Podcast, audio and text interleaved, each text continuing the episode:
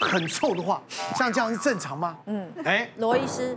正常哦，那我就放心了，医师。哦，对，我超害怕，因为刚刚有提到，就是说你有吃十字花科的植物，嗯，然后又有吃动物性蛋白质，这个就典型的一定会放臭屁。哦，对，因为那呃，我们其实随着年龄，我们的肠道逐渐老化，其实如果你没有很注意的话，坏菌相对来说会比较多。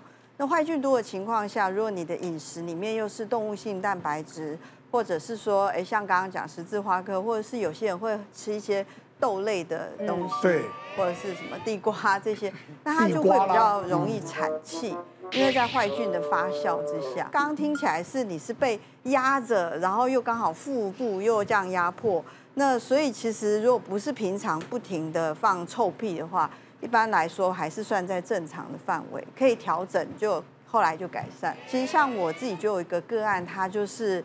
呃，他其实是有一点介于病态跟正常之间。就是我有一个个案，她是大概四十二岁女性，那她其实是本来是有胆结石的病史。那各位知道胆结石呢，就有四个 F 嘛，就四十岁女性、肥胖跟爱爱吃油腻的食物这样四个 F。那他都条件具足了，所以他就果然有了胆结石。那他定期来我们医院做体检，那我们就跟他说，哎，你如果肚子痛。大家知道胆在右边嘛？我说，哎，你肚子痛的时候记得要去看一下，呃，急诊这样。就有一天，他就公司聚餐，真的喝完几轮、吃完几顿以后就发作。发作以后，他就立刻去急诊。那急诊也就赶快帮他处理了，就把胆囊切掉，因为胆囊发炎。就没想到切完以后，他就不停的放臭屁。那全办公室就听到他放屁以后，就传来一阵臭味，就很尴尬。所以后来呃，我们也帮他检查，确定说他肠道没有问题以后，呃，就只能劝他说，像这样的个案，因为他的胆囊切除了，所以他的胆汁没有办法在吃饭的时候好好的。这样子顺利把油脂的食物呃代谢好，那就变成说他一吃油不止容易放屁，他还容易腹泻，所以后来这个案就要变成很严格的调整他的饮食。经常放臭屁的人，他肠道一定有问题，是不是这样子？嗯，坏菌比较多，坏菌比较多，发酵的状况，那也暗示着说他的饮食里面应该也是偏向。我们讲动物性蛋白质之类的，可能会是相对比较多。但有人放屁真的一点味道都没有吗？哦，就像我，不是，我都会，当然有啊。因为你你说我夸自己，不是，我说如果你经常饮食各方面的就比较清淡，哦，没有像那种什么动物性蛋白质啊，或者我们讲这这那些那些那些豆类啊，那些容易容易胀气的这些东西，其实基基本上来讲就比较不会。我尴尬的事情是。打嗝哎，我是遇到那种不停打嗝的，因为之前会跑商演活动，然后主要就是唱歌嘛，然后就想说完了完了完了，我在要唱歌前的时候，我就一直这样，然后就开始找任何的方法，想说我一定要去解解决一下，然后开始憋气啊，就憋个十秒钟，然后想哎，哦还是有还是有继续的这样子，然后想说好，那我就沿着那个水杯这样子慢慢的喝水喝水喝水喝水这样。哦，又继续打嗝，然后我就还跟经纪人讲说，哎，经纪人，你等下吓我，听说吓人也是会有用的，就打嗝会吐实，因为我之前呢就被我爸就有吓过，而且我爸，我看看你打嗝，我没有打嗝，你这样我会中风。我不需要讲，我爸我爸吓我的方法也更更特别，还有一次，因为我一直打嗝，我一直打嗝这样 这样打嗝，然后我爸就说，卢学瑞，我的钱包的钱怎么都不见了，是不是你拿的？然后我不。是啊，我没有拿你的钱啊！说就是你拿的，全家就只有你在家，一定是你偷我的钱，是不是你偷的？我说不是啊，我我真的没有拿，我已经快哭了。然后我爸就就一张瞪我，瞪瞪瞪瞪瞪，他说啊。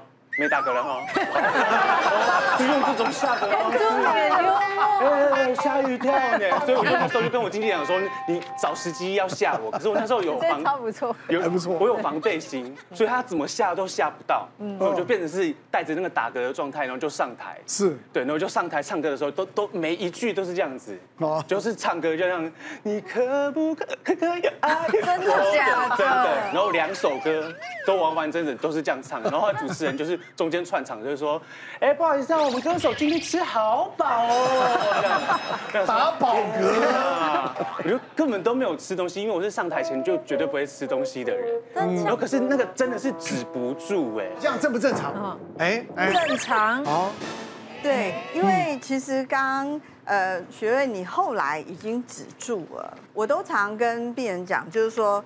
如果你今天是一个疾病的变化，其实它会不停的进展。可是你后来止住，那未来也没有像那一次这样频繁发作的话，就我们医疗的眼光来说，通常正常的几率居多。可是呢，我的确就有遇过一个不正常的。其实大部分打嗝个案来我的门诊啊，呃，很多是情绪的问题，就是焦虑的时候，我们的横膈膜其实会紧绷、抽筋。那抽筋之后呢，它可能就会把这个气鼓上来，鼓上来一瞬间，为什么会有那个嗝的声音？因为我们鼓上来的时候，我们身体会有一个自然的反射，就是怕说嗝上来的东西，万一又有呃胃液又有食物嗝到气管怎么办？所以我们气管会有一个反射收缩，一收缩，声带一气过去就嗝出声音来。这样子的个案，只要胃舒服一点的，横膈膜放松一点，大概会好。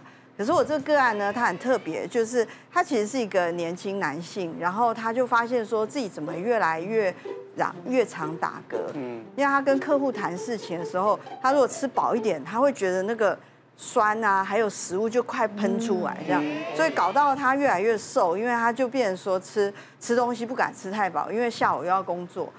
那后来他来看诊以后，我们就先帮他排超音波，可是没想到。没有看到东西，那我放他回去，让他再观察一阵子以后，他就说罗伊斯不行，我真的还是很严重，一直打嗝。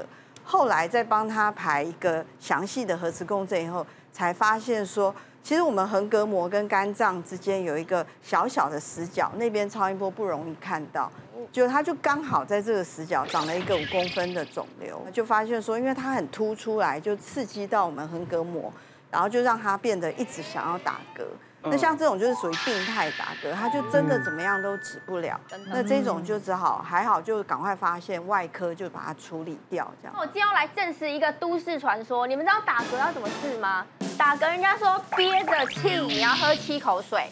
就会真的不会打嗝。那卢学瑞上次他是说他唱歌，还有主持人帮他挡。然后我那时候我是主主持人哦。然后我那一场活动呢，台下两百多个长官，我要介绍谁？我要介绍某市的市长。嗯。然后我在我在上台前，我就已经开始、呃、不对，而且我打嗝是跟我打喷嚏一样，我觉得我应该是不正常，因为我跟打喷嚏或打嗝都会连续十个以上。就是我每次的低消就是大概十个以上这样，然后那一天我打嗝呢，然后我就是我已经很努力在 hold 了，然后我甚至有点快要喘不过气来，然后就后来完了，市长他提前来了，我要介绍他了，我就这样欢迎什么什么市长莅临现场，就这几个字，就大概四个重点而已，我在那边三十秒我讲不出来，就是我就会一直这样，而且我会打到是那种。我会就是快要喘不过气来那样子，嗯，然后但是后来呢，市长他看到这状况之后，他一上去之后，他帮我解围，他就自己说，嘿，大家好，我来了这样，然后他他他很谢谢说，他说哦，这个主持人他他很辛苦啊这样子，终于把我 Q 出来了，所以我以后遇到这市长呢，我都会少两千块有没有？因为我觉得他是一个很好的恩人，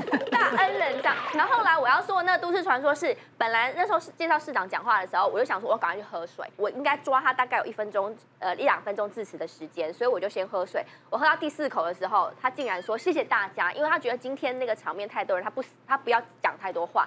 我喝到第四口的时候，我上去我依然打嗝，就是我还是在打。然后后来是因为介绍下一个表演团体之后，我才有办法把七口完整的喝完。所以我要说完那个都市传说，就是说真的在我身上一定要吸口。连续吗？对，要吸口，你要憋着气，然后让灌七口，四口不行哎，我那时候四口，然后四口。你说的憋着气，然后喝一口水，对，喝完。那那再放掉，还是说一直憋着气？一直憋着，不能放掉。不能放。对，哥你好好，你没有这样过吗？你没有这样子，就是憋气。我我根本不知道这种偏方。我也没听过。我们也没听过那种。打嗝有超多偏方的。我有听过。把气全部这样吐完，然后你这样弯腰这样。然后我听我打都听这样吐完气都已经脸超红了，还在 一直打嗝。我想说，到底什么时候打嗝可以解？罗医师有没有听过这种都市传说？其实它那种原理就是。利用就是刻意的把你的横膈膜往下往下压对，其实就可以止住它那个抽筋的状况，有点像你小腿抽筋，你就故意拉筋这样。别忘了订阅我们的 YouTube 频道，并按下小铃铛看我们最新的影片。如果想要收看更精彩的内容，记得选旁边的影片哦。